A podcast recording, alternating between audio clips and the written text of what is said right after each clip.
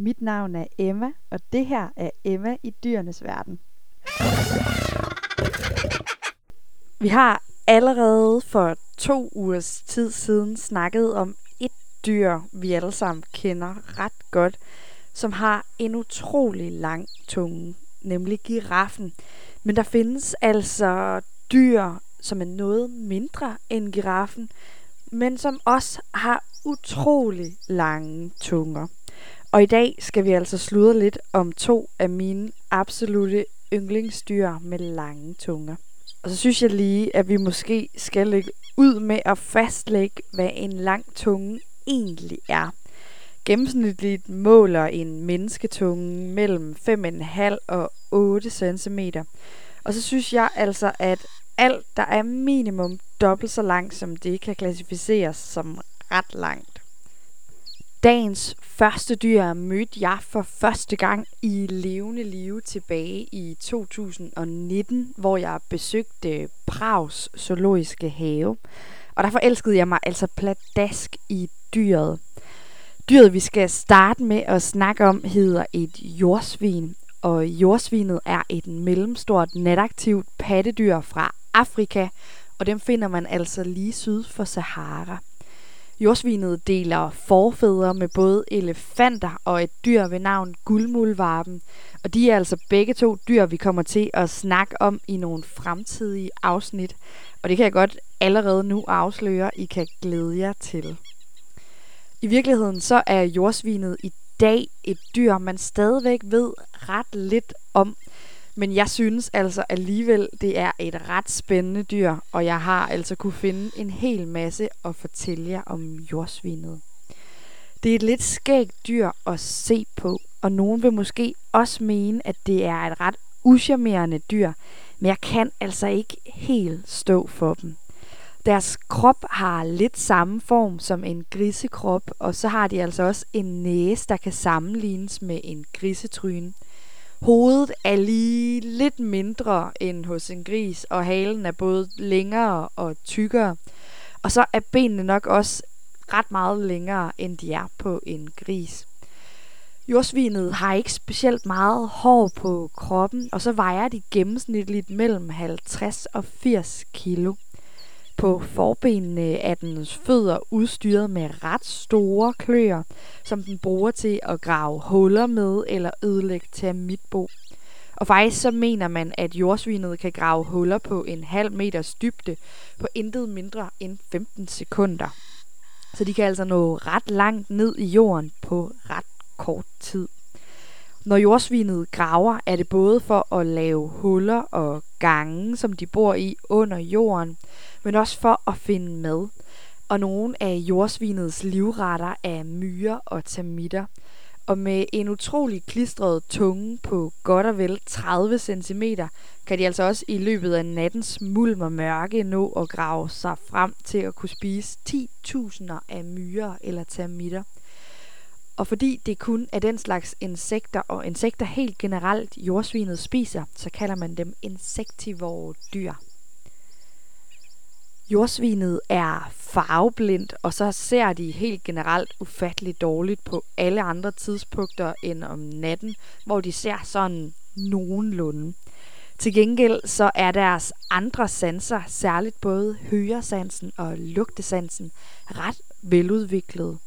Og det er altså en ret god hjælp, når de sådan skal navigere rundt omkring i nattetimerne. På den måde kan de både opsøge mad og undgå at støde på et rovdyr. Og nu er den evne her til at grave helt enormt hurtigt, altså også en kæmpe stor hjælp, når det kommer til at skulle gemme sig for nogle af de her rovdyr, der for eksempel skulle kunne finde på at spise jordsvinet. Angiveligt skulle et jordsvin kunne grave sig selv ned på under 10 minutter. Det synes jeg altså er ret smart. I virkeligheden så er jordsvinet primært et solitært dyr og kan bedst lide at bo alene. Men som det er med mange af de andre solitære dyr, vi allerede har snakket om, så lader de altså deres veje kryds med artsfælder, når det er ved at være paringstid. Man ved meget lidt om parringen hos jordsvin, men noget af det, man har fundet ud af, det er, at hunderne er drægtige i cirka 8 måneder, og så føder de altså kun en enkelt unge.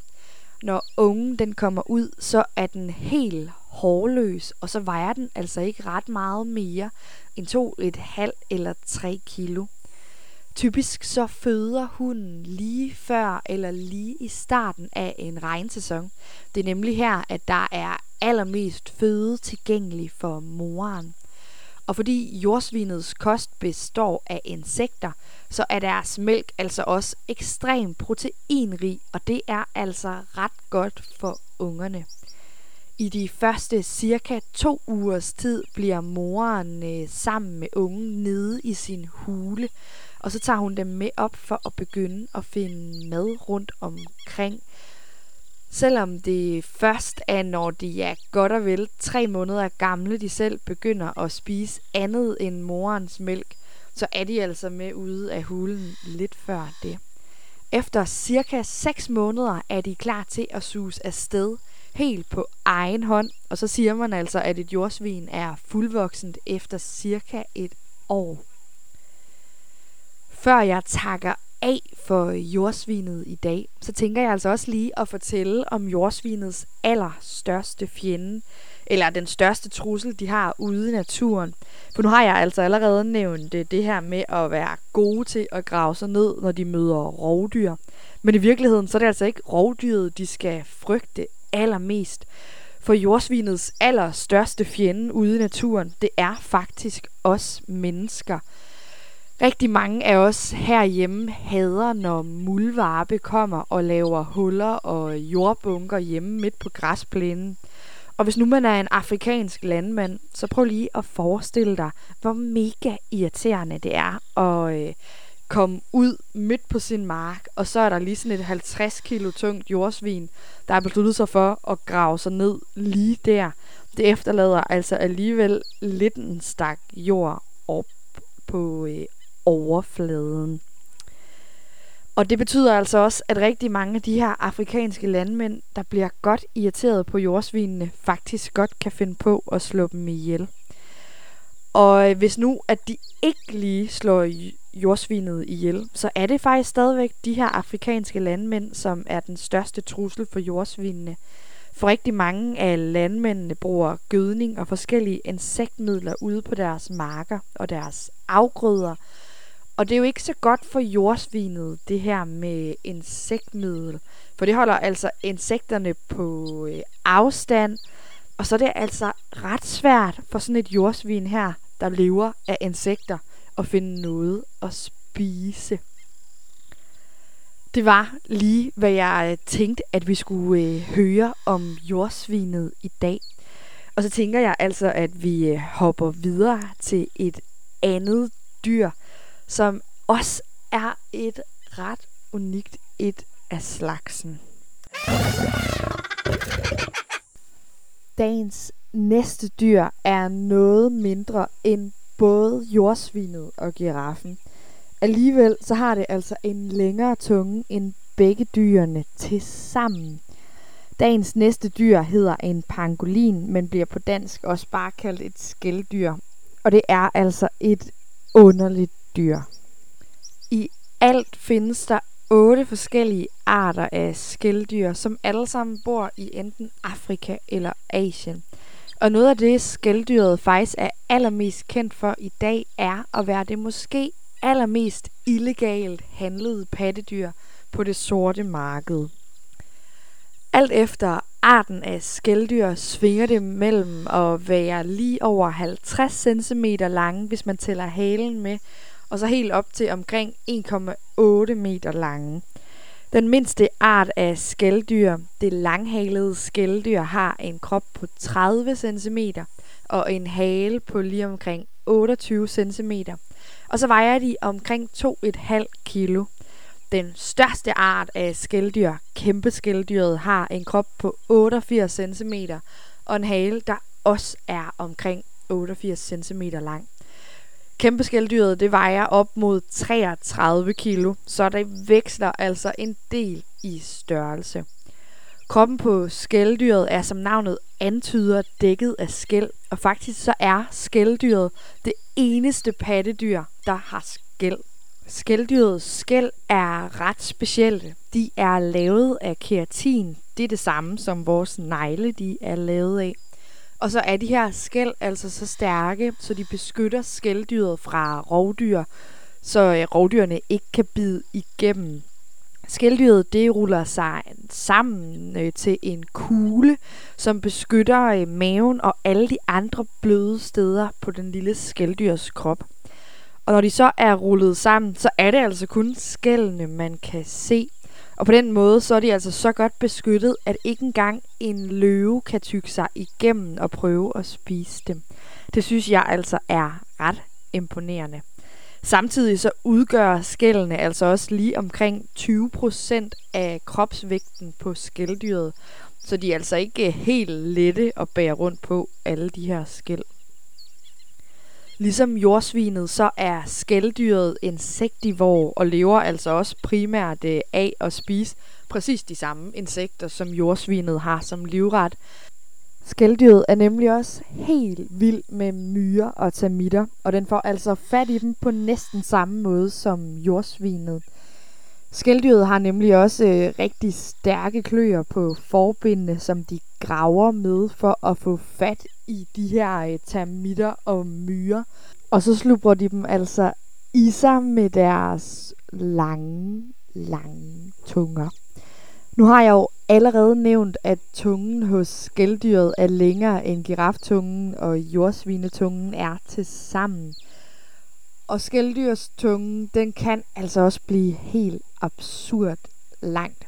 Selvfølgelig så afhænger det igen af arten, men når den bliver allerlængst, så bliver den altså lige over 71 cm lang.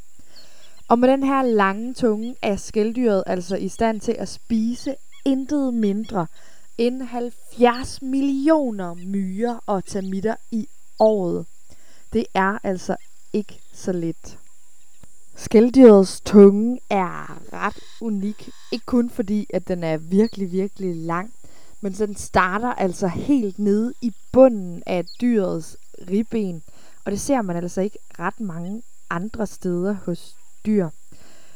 Tungen er ikke det eneste, der er ret unikt ved skældyret her. For maven, øh, den er altså også ret speciel.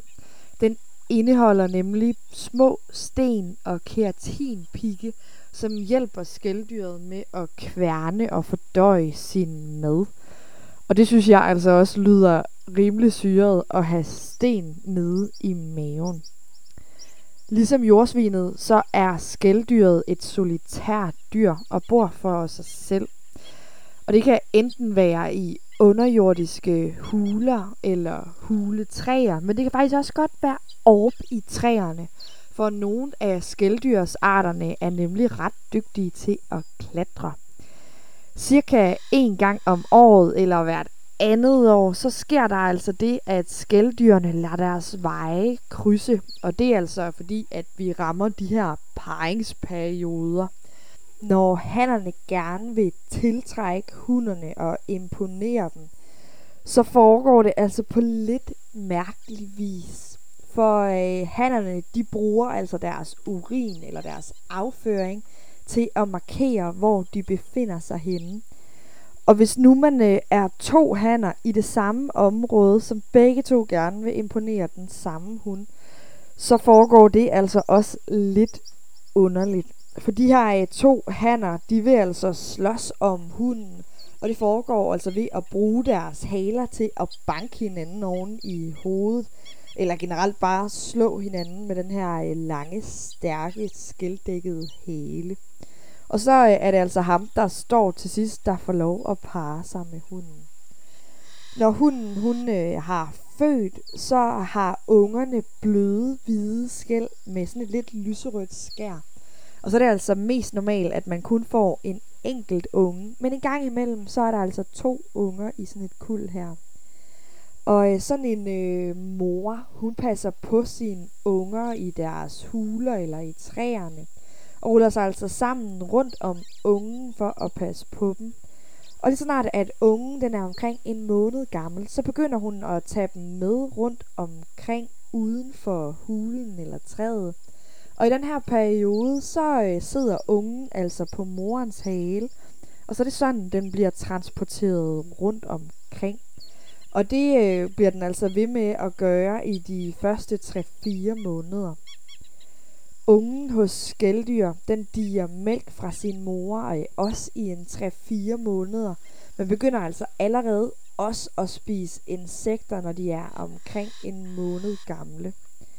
Typisk øh, så bliver ungerne sammen med deres mor i et eller to år, og det er altså indtil moren øh, hun så øh, skal parre sig igen at have en ny unge.